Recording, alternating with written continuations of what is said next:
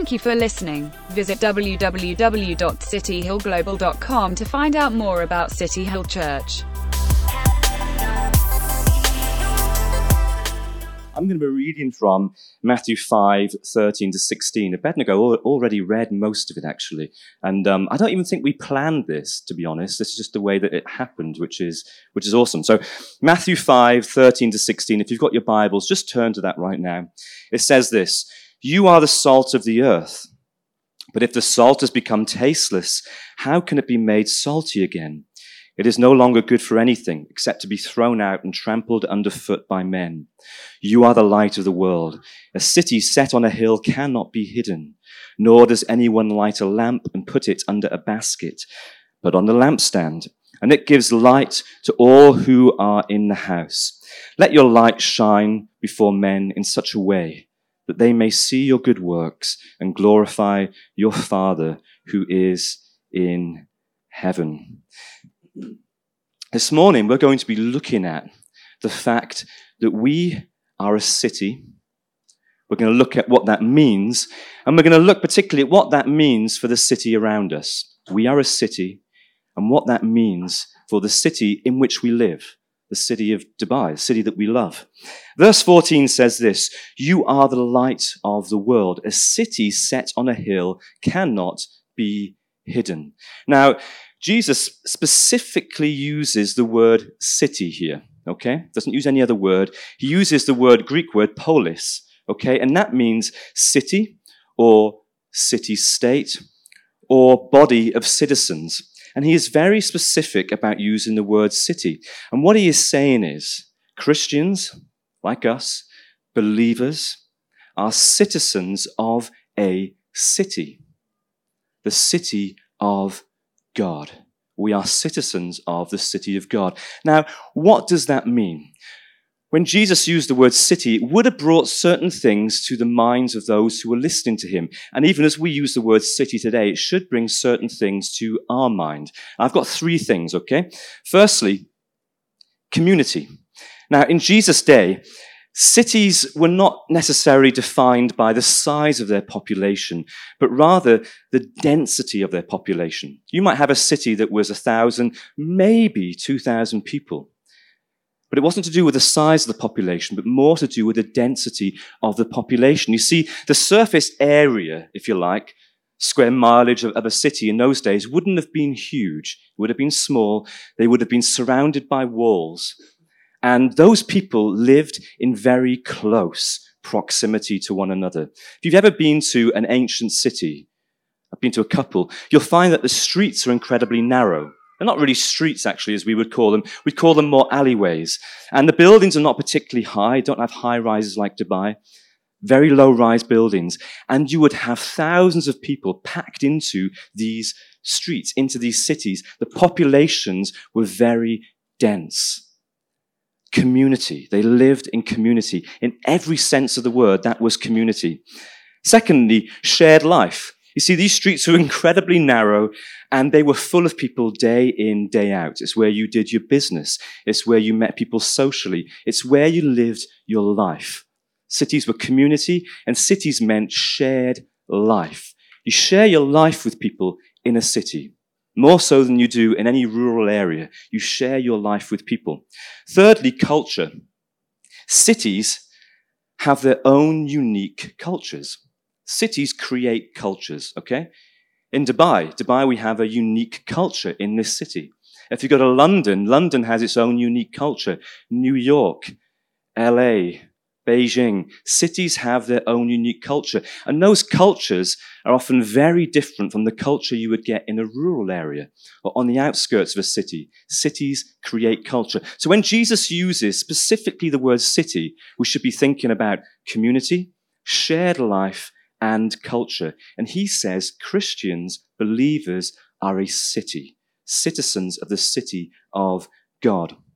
Now, in today's modern world, I want to make an illustration here. There are typically three types of people. Now, this, I know there's going to be exceptions to this, okay?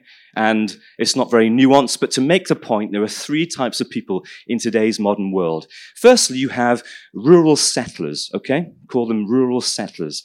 Now, these are people who love where they live because nobody else lives there.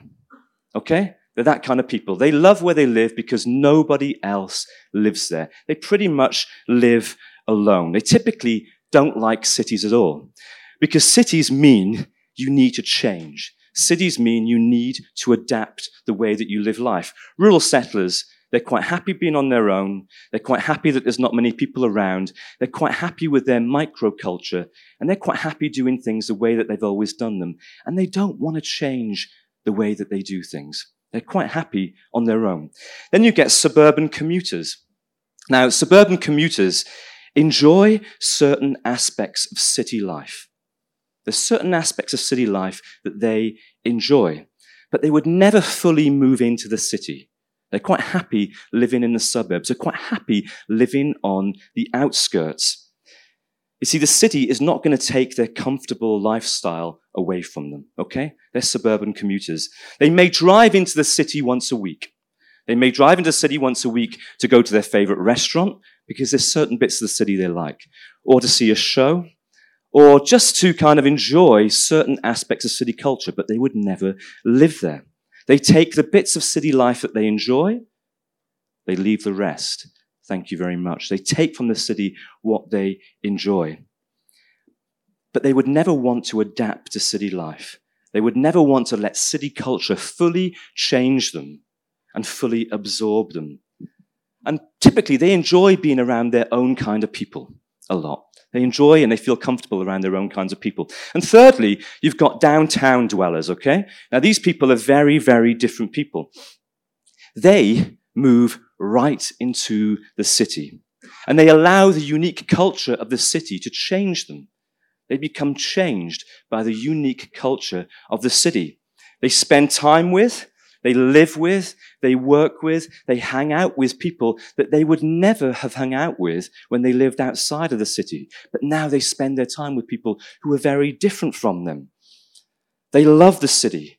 They enjoy doing life in the city day in, day out. They typically change the way that they do life, the way that they spend their money, the way that they spend their time, maybe the way that they eat, the way that they shop, maybe even the way that they dress. The city changes them. They give themselves to community and they become true citizens of the city. They're downtown dwellers. Now, where am I going with this?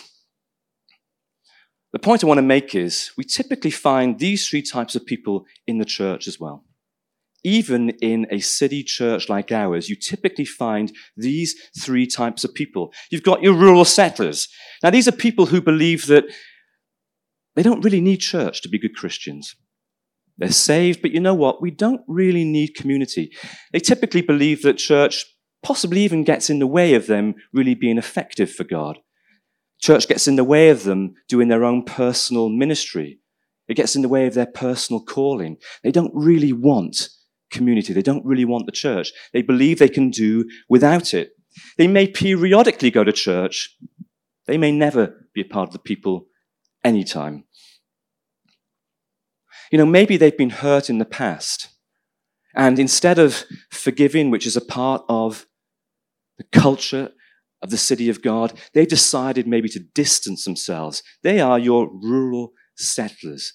They don't see the need for community. They don't see the need for the city of God and to be a part of it. The thing is, Jesus doesn't use individualistic language to describe the church, does he? He says, You are a city. You're a people in community. You're a people who share life together. And you are a people who create your own counter cultural gospel community. He doesn't use individualistic language, but we get these people within the kingdom of God. Secondly, you have your suburban commuters, okay? Now, these people do come to church on a Friday. And actually, they quite enjoy church on a Friday. Maybe they come because they really like the worship or they come because they really like the preaching. Maybe they go to one church because they like the worship there. They go to another church because they like the preaching there. They come in, they commute, but then between Friday and Friday, they're nowhere to be seen. They're not part of the culture. They're not part of the city. They would never really move in downtown. They come into the city when they feel like it. They take what they like and they go back out to the suburbs and they're not to be seen for the rest of the week. They're your suburban commuters. The problem with this is we are shaped by community. Do you believe that? We are shaped by community. Think about it for a second. There's a saying, isn't there? I could say, I am a man of my own making. You're a woman of your own making. The reality is, that is not really true. That is not really true. We are deeply shaped and conditioned by the communities and the cultures that we have given ourselves to or been a part of, particularly in our formative years. Okay, so think about it, for example. Your family, whether you like it or not, have played a part in who you are today. Okay? They have. Whether you like it or not, they have. You are who you are today because of your family, that community that you were a part of in your formative years. Where you work right now, particularly if you work in a company for a long time, there's a certain culture there. Financial industry, for example. That culture will shape you. It will change you. It will be a part of who you are today. Your culture, where you grew up in, in certain countries, will shape you and it will be a part of who you are today. We are, whether we like it or not, shaped by the cultures and communities that we are predominantly a part of. Now, if that's the case, the problem with suburban commuters in the church is this. If they are typically engaged in and connected into the community of the city of man more so than the city of God. They will be shaped more by the city of man than they will be by the city of God. Does that make sense? When you give yourself fully and root yourself fully, I don't just mean on a Friday, but through the week, into the city of God, that community, that culture changes us. And the community of the church, the community of the city of God, is designed to shape us, change us, and transform us. It's one of the ways that God uses to sanctify us. And that's why community life in church is not always easy, is it? Because it's designed to rub off some of the rough edges. It's designed to change us, to transform us, to sanctify us. Thirdly, you've got your downtown dwellers. Now, this is the one that we want to be, okay? They become true citizens of the city of God. They move fully in. They move fully downtown and they allow the culture of the city of God to radically transform, shape their lives. They allow the culture of the city of God to radically transform and radically change their lives. You think, the thing is, churches made up of downtown dwellers predominantly are churches that create strong counter-cultural gospel culture. Okay? Churches that are made up predominantly, I don't mean you have to move house right now, by the way. I'm talking metaphorically here. Churches that are made up predominantly of downtown dwellers, people have rooted themselves into the city of God, are churches that create their own unique counter-cultural culture, gospel culture. You know, if you find yourself in bondage to the city of man. Maybe you're in debt to the city of man. Maybe you are in bondage to addiction as a result of the city of man. Maybe sin as a result of the city of man. If you find yourself in bondage to the city of man, let me tell you, the answer to that is not in the city of man. The answer cannot be found in the culture of the city of man. Because the city of man will say, work harder, become a better person, Become free, you will save yourself. Because the city of man is built around glorifying man, about saving ourselves. The answer is not found in the city of man. The answer to that is found in the city of God, rooting yourself into the city of God and being totally transformed by the counter cultural gospel culture that is found here in the city of God. It's churches that understand that we are to be city dwellers that display a unique and compelling counterculture to the city of man. Do you understand that? It's churches that truly understand that we are to be rooted into the city of God. They are churches that display a compelling gospel counterculture to the city of man. And so that is why the city of God is good news for the city of man. That is why the, the city of God is good news to the city of man, because it becomes a light that shines out into the darkness. And that is what Jesus is saying in these passages. It becomes a city that shines out into the darkness and reveals to the city of man the truth of who God is and the transformative and the transforming results of the gospel. And that is what Jesus is saying we are to be. You know, only Christians can create a culture like that. Only Christians can create a counterculture like that because you will find nowhere else on the planet where people from all different walks of life, all different cultures can come together, lay aside their differences, lay aside their me first, me first attitude and say you first and prefer one another and love one another and put one another first. Why? Because our relationship with the Father has now been healed. And so all our relationships are therefore healed. In ancient times, they built cities like that one on the top of hills, on the top of mountains, or in high places. The reason they did that was for protection. It's harder to attack a city that's up on a hill like that. You see people coming first, they have a hard time getting up there. Now, there, were no there was no electricity in those days. For those of you who didn't know this, there was no electricity 2,000 years ago. But what would happen is cities would light torches at night. And when those torches were lit, you would be able to see that city for miles around. Everybody in that area could see that city and would be drawn to that city and could find that city. Creating compelling counterculture and not hiding it away displays to the dark city of man the incredible transformative effects of the gospel and displays the truth of who God is to the world. Here's a challenge. City Hill, our vision is to be a city that cannot be hidden, yeah? That's why we call ourselves City Hill, a city on a hill. Are we living up to our namesake? Are we a city on a hill? Or are we just a community on a Friday?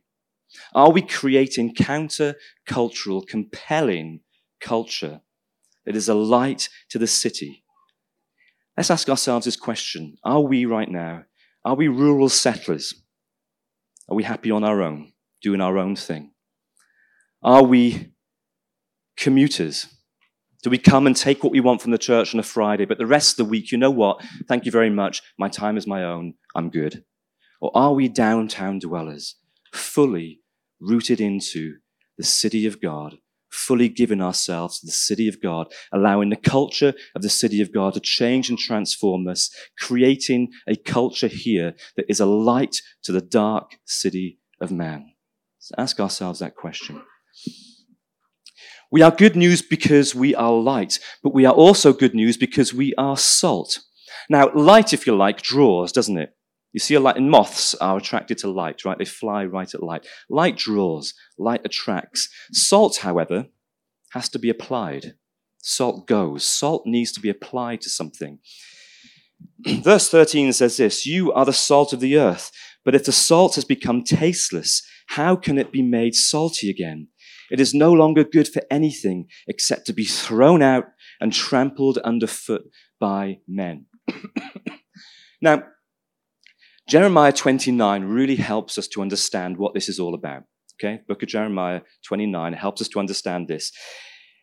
The people of God had been taken into exile. The Babylonians had captured them and taken them into the city of Babylon. They had brought them into exile. Now, when the Babylonians attacked and overthrew a nation, what they would do is they would take the cultural elites into exile.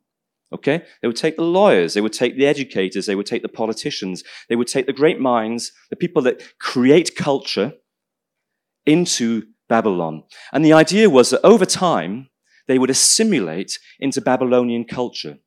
And as they have kids, their kids would further assimilate. And basically, over time, their unique culture would be eradicated. They would become Babylonians. They would become part of the culture of that city of man, of Babylon. That was what they did. They brought this Israelites into captivity in the hope that they would lose their unique cultural identity. They would lose what it was that made them God's people. Now, they could have avoided this by staying on the outskirts of Babylon. Yeah? We're in Babylon, but we'll stay on the outskirts. We won't engage into the culture. We'll retain our unique identity. But then Jeremiah comes to the people, and God, through Jeremiah in Jeremiah 29, particularly in verses 4 to 7, says something that is quite radical. Okay? You've heard this before. We've spoken on it before. He's, God says to them, increase in number. Don't decrease, increase. In other words, retain your culture and grow. Retain what is you, what makes you the people of God, and grow. Don't decrease. Don't assimilate. However, do not do this by being disengaged from the city. Do not do this by hiding yourself away from Babylon. Do not do this by living on the outskirts only. God says, I want you to engage in city life. I want you to be downtown dwellers, even in Babylon. Think, why do that? Surely, surely not. Surely stay away from that evil, dark city. Retain what is you. Keep away. God says, no, get into the life of the city. He says, build homes. That means you're going to be here a long time, 70 years. Build homes, plant gardens, work.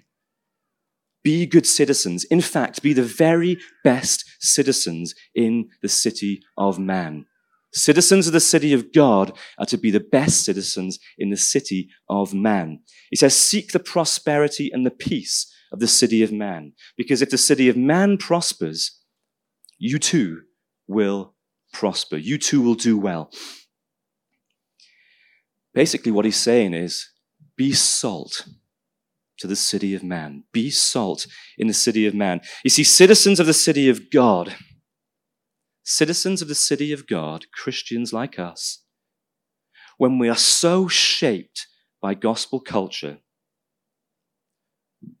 are a blessing to whatever city they find themselves in. And that is why God fills cities with churches. It's why God fills the city of man with the city of God, so that we can be salt, so that we can be a blessing. it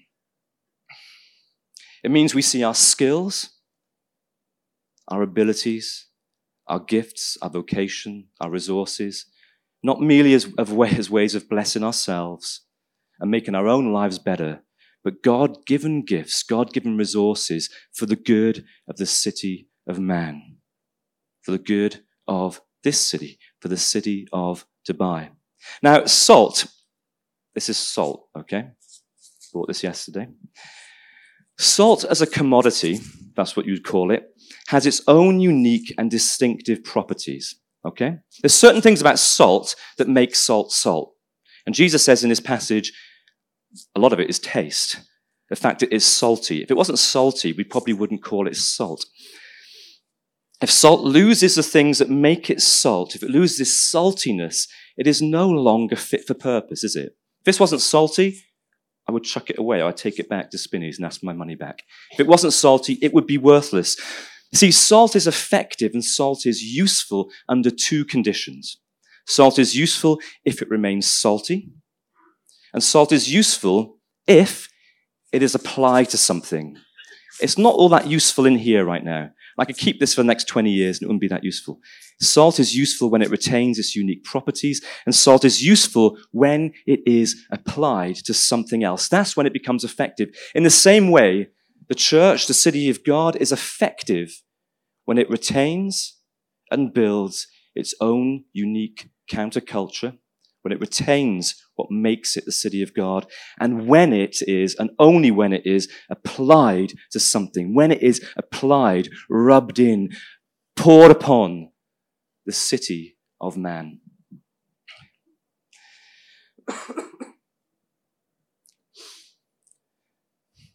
you only realize the benefits of salt when you apply it to something else. And the city of man, Dubai, will only really know the benefits of the city of God, it will only see how incredible the city of God, the church is, when the city of God is applied to the city of man, when it is brought into contact with the city of man. Amen? Are you with me? Good. Now, let's look at three things quickly that salt is used for. Why did Jesus use the word salt? Firstly, it's a preservative. In ancient times, particularly, salt was a preservative. You didn't have refrigerators, and so what you do if you had meat, you would rub salt into it. And salt, what it does is it slows down for a time the kind of microorganisms, the bacteria that cause meat to go bad, that causes meat to rot and to deteriorate. And so they would apply salt to meat to stop it deteriorating.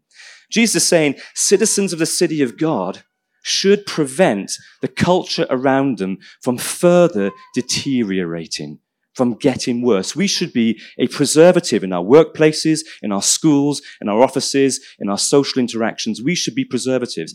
Let me look at a few quick examples. I want to make this relatively practical to a few of you, okay? Just very quickly. One of the main ways that society deteriorates is through the breakdown of relationships, right? Marriages break down Families are left without fathers.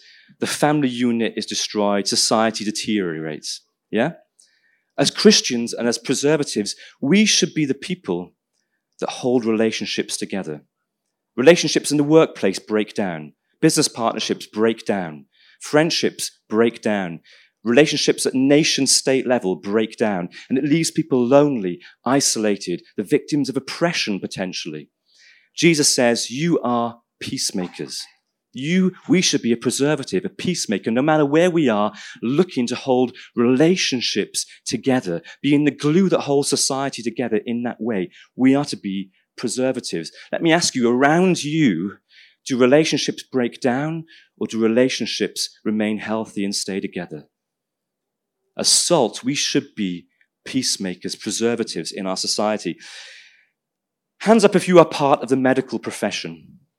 If you're a medical professional, a nurse, a doctor, I've seen a few this morning, Ariane, you're, you're there. If you are part of the medical professional, let me say something to you. God has you here to bless the city, to preserve and enhance the quality of human life, because God cares about this city. God loves Dubai. God loves people, and cities are full of people. And God has put medical professionals in cities to be a preservative, save people's lives to maintain and enhance the quality of people's lives. God has brought you here. If you are a security guard, I was talking to a few of you this morning. If you're a security guard, let me tell you something. In the Old Testament, cities were generally called cities of refuge. Okay? Because if you were out in the wilderness and you accidentally killed someone, you would probably be the victim of revenge. And then your family would avenge you and they would avenge them. And it'd be a constant cycle of revenge. And so God said to Israel, create cities of refuge so that people could flee to them and there would be a proper system of, of law and you would get a proper trial. They were cities of refuge, places of safety. There are cities around the world that are safe places in the midst of unsafe places, in the midst of upheaval and turmoil. Dubai is an incredible God given example of that, isn't it? Because this region is one of the most unstable regions on the planet. And yet Dubai is one of the safest places to live in the world right now. God has put Dubai on the earth as a city of refuge. He's given it police force to keep it a safe place. And he has blessed it with security guards. Many of you guys, girls here, who maintain safety and peace in the city. You are the salt that God has put in the city.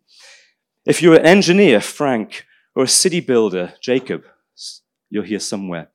God, God has created cities to be places of human flourishing and innovation. He has put city builders to create great cities for mankind. You're here to do that. If you're in education, Andrew, many others, Jane, lots of you, if you're in education, God has put you here because you right now are raising and influencing the next city builders, the next world leaders, the next influencers. You are shaping their lives. God has you here as salt to be a blessing to the city, to be a blessing in places of education. Let me tell you, with today, with today's technological advances, you might have some of culture's real influences in your classrooms right now, who are all over YouTube and all over Instagram, and they are the influencers. You are influencing their lives with the gospel right now as we speak. Those of you who work for Emirates, pilots, ground crew, air crew, do you know what you do? You know what God is doing right now? God is bringing literally millions of people into cities every single month. They say that something like a new Bangkok is formed every single month of the year. People are moving to cities by the millions every month. God is moving people to cities so that they can meet Him here and so that they can be one for the gospel. You guys fly people in from all over the world to this city so that they can meet God. Then you fly them safely home so that they can, sometimes into closed nations, so that they can establish cities of God where they live and so that cities of God can be established in every city of man all over the planet. That's just a few examples of how we are called to be salt, preservatives in our workplace. Very quickly, just before I go on, actually, I want you to think about your own vocation. I couldn't list them all, of course, I'd be here all day. Think about your own vocation. Ask God how He has called you to be salt in the place that you work right now for the betterment of society, to stop society deteriorating. Secondly, salt is also a healing agent. If you rub salt into a wound, it stings, by the way, but it, again, it slows down the same organisms that cause infection, that cause meat to rot, that cause infection in your wound. Salt is a healing agent. And we are in the same way called to be healing agents in this city. I want to challenge us as a church. Wouldn't it be wonderful if our next marriage course and next financial freedom course are filled with people that don't know Jesus? Filled with couples who don't know Jesus, whose marriages have fallen apart, and we become the healing agent for the city. Wouldn't it be incredible if we had a financial freedom course full of non Christians who are in bondage to debt, in bondage to the city of man, who find freedom here in the city of God? Wouldn't it be incredible if we run courses that are full of non Christians? To do that, we need to understand what parts of our society are hurting, what parts of our society need healing. We need to understand where we need to be salt, and then we need to meet those needs. I'm praying that our marriage courses, our financial freedom courses, all the courses we run are full of non Christians. If you're on the marriage course right now, well done next time we run it, invite your non Christian friends who need the same thing. Amen? And lastly, salt is a seasoning. It's what we use it for today, right? You put it on your food. And what salt does on food is it actually enhances the sweetness of food and it blocks the bitterness of food. Now, if you're here, ladies, and your husband dumps loads of salt on your food, that could be why, okay? Salt enhances the sweetness, it blocks the bitterness. You know, life in the city of man, doesn't matter what city it is, is bitter at times. For some people, it is bitter every day. It is difficult every day. Let me ask us a question. Do we, in all of our interactions in this city as Christians, make this place a sweeter, less bitter place to live, less bitter place to exist? This is hugely challenging, by the way, because Dubai can be difficult. How many interactions do you have on a weekly basis that are frustrating? Do we make this place a sweeter place to live or a more bitter place to live? Salt is a seasoning. I want to give us two challenges in closing, okay? Being salt and light to the city essentially means being Jesus to the city. Being salt and light to the city of man Dubai or whatever city it is that you're from, essentially means being Jesus to the city. And that means two things it means incarnation and it means sacrifice. You see, Jesus was not a rural dweller and he was not a suburban commuter, was he? See, God didn't look down from heaven and say, Hey, you're in a mess. I'm up here. Here's a rope. Now you do your best to climb up this rope, and when you get here, things will be sorted. Didn't do that, did he? What did he do? He came down, he came down into the parts of society that were most bitter, that were most broken. He walked streets drenched with blood. He walked bitter places. He walked the darkest places. He was incarnate. He came. He was not a commuter. He moved right downtown. If Jesus was to move to Dubai right now, he would live in the heart of the city. If he was to move to Sharjah, he would live right in the heart of the city where most people live, where the biggest and deepest needs are. He was the ultimate salt of the earth. He came in, he walked the streets, and through his death and resurrection, he set in motion the turning back and the turning around of the decay of society. Through his work on the cross, he began a renewal that will see the world restored to what it should have been. He was the ultimate salt in society because of the incarnation, because he came. For us to be salt, we need to be incarnate. We need to be rubbed in. We need to be applied to the very parts of this society that need us the most, that are hurting the most. If we are unapproachable to society, we are not salt. I want to give us one incarnate challenge, if you would call it that, or an incarnational challenge. I don't know what the word should be as I end this section. If, let me ask you a question. I'm, i want to ask us as a church, okay? If at least half, I would say, maybe more, of the population of Dubai only wake up at 10.30 on a Friday or later and rely on public transport to get anywhere because of financial restrictions. If that is the case, if we as a church only have one meeting that starts at 10.30, is that being incarnate? Is that incarnation? Is that being approachable to the city? Is that being salt to the city? Or do we need to think differently? Uh, God has given us a perfect venue, hasn't he? Anisha's laughing at me over there. God has given us a perfect venue. It's an incredible venue. God has blessed us with this venue. It really is amazing. For the year, we love this hotel. The problem is, he made one mistake. typical. He made it too small. He made it slightly too small. We filled it already. But God doesn't make mistakes, does he? Maybe he is forcing us and calling us as a church to think more incarnationally. The thing about this venue is we have it from 6:30 a.m. to 3:30 p.m.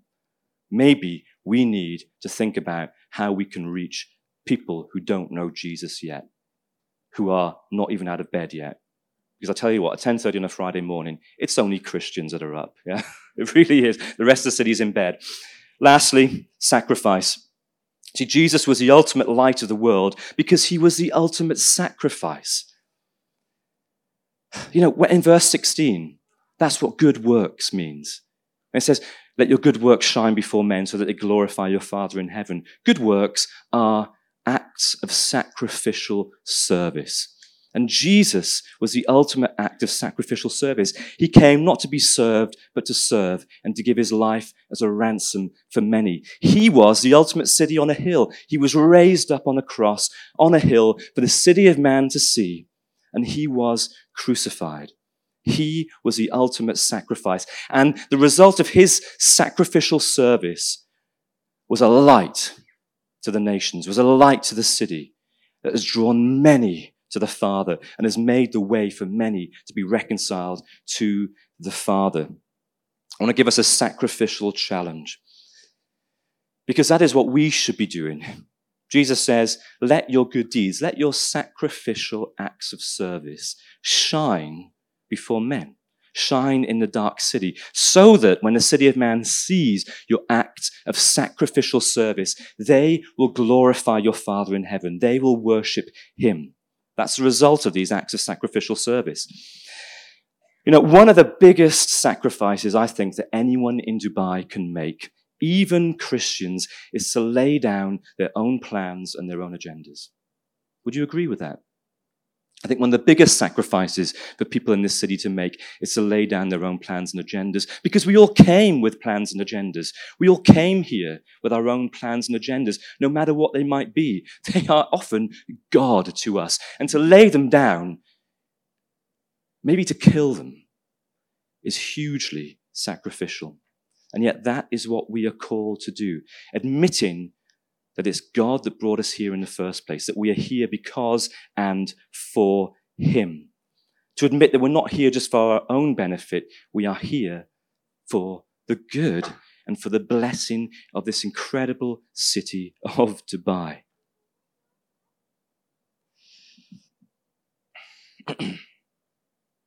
you know, that's sacrificial because that means maybe admitting that our time is not our own. Isn't time one of the most precious commodities to us? And don't we have such little of it? But maybe it's not our own. Maybe that would mean admitting that our resources and our money is not our own. Maybe that would mean admitting that our skills and abilities are not really our own, but they are God given blessing to us so that we can be a blessing to the city of man, so that we can be salt and so that we can be light, so that our good sacrificial works can shine as lights into the dark city of man. I'm going to close with this. Acts 17, 26 to 27 says this.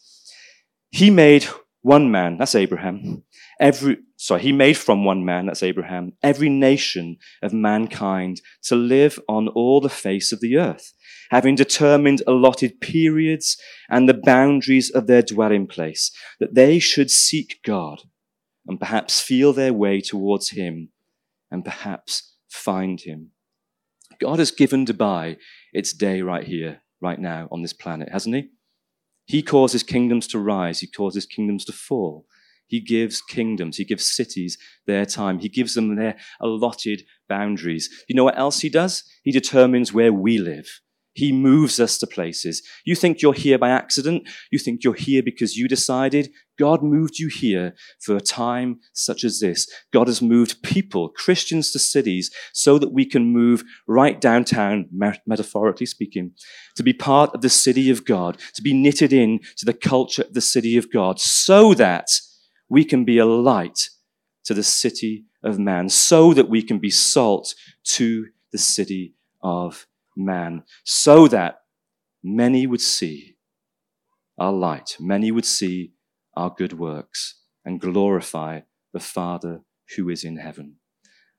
I'm going to pray. I'm going to hand back over to Fusi to take us into the next part of our meeting. Father God, we thank you once again this morning for Jesus. We thank you that he is the ultimate salt. He came to renew all things. Thank you for listening. Visit www.cityhillglobal.com to find out more about City Hill Church.